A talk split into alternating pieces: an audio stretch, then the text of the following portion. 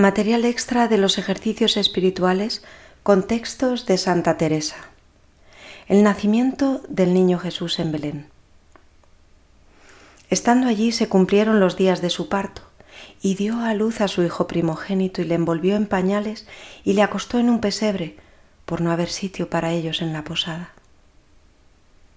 Para meditar sobre el nacimiento debemos prepararnos como lo afirma la liturgia a quien todos los profetas anunciaron, la Virgen esperó con inefable amor de madre. Juan lo proclamó ya próximo y lo señaló después entre los hombres.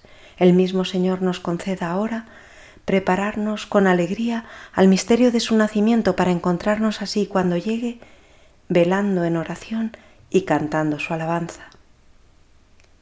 San Ignacio, en el primer preámbulo de la contemplación del nacimiento, el número 111 nos dice, el primer punto es ver las personas, es a saber, ver a Nuestra Señora y a José y al niño Jesús después de haber nacido, haciéndome yo un pobrecito y esclavito indigno, mirándolos, contemplándolos y sirviéndolos en sus necesidades, como si presente me hallase, con todo acatamiento y reverencia posible, y después reflexionar en mí mismo para sacar algún provecho.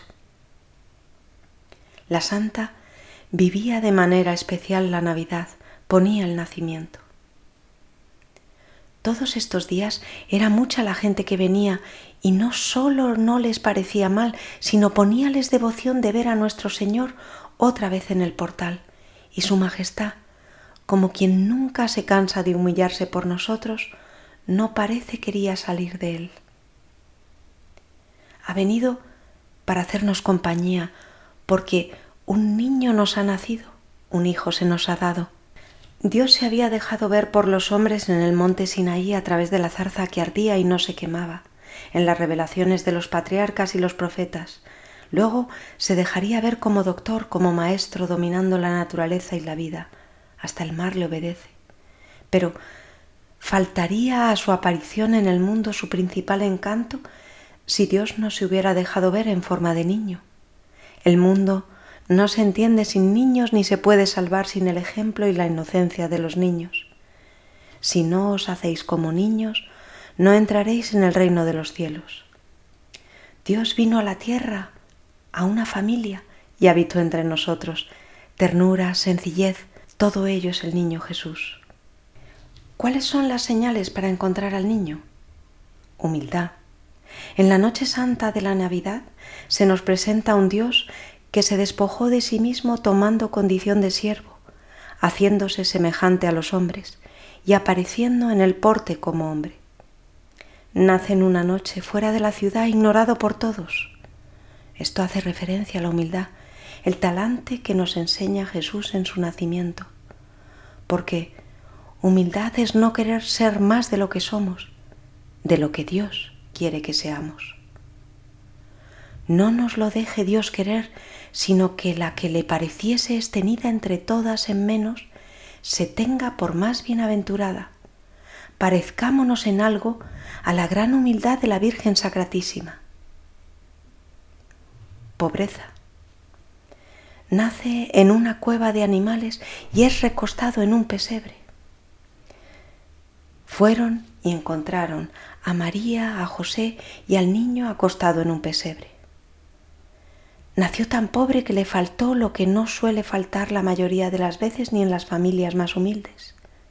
Siendo rico, se hizo pobre por nosotros, para que con su pobreza nos enriqueciésemos nosotros.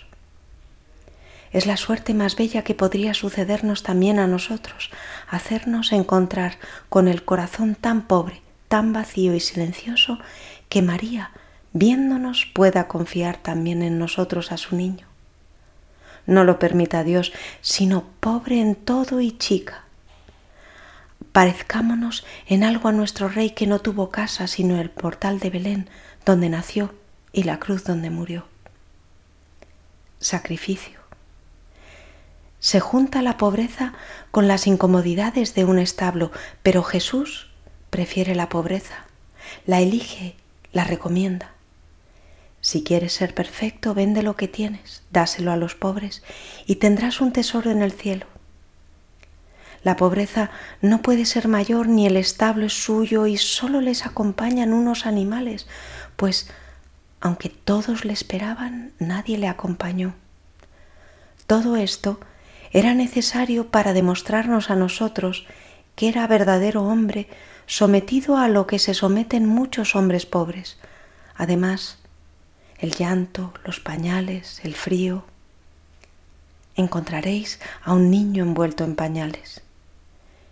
Venía para ser nuestro redentor y por esto necesitábamos con estas lecciones que nos enseñase que ni la verdad ni la felicidad consisten en el brillo y la apariencia, ni en el lujo, ni en la riqueza, ni en la buena fama, sino en la humildad, la sencillez, la pobreza, en evitar el pecado y confiar en Dios.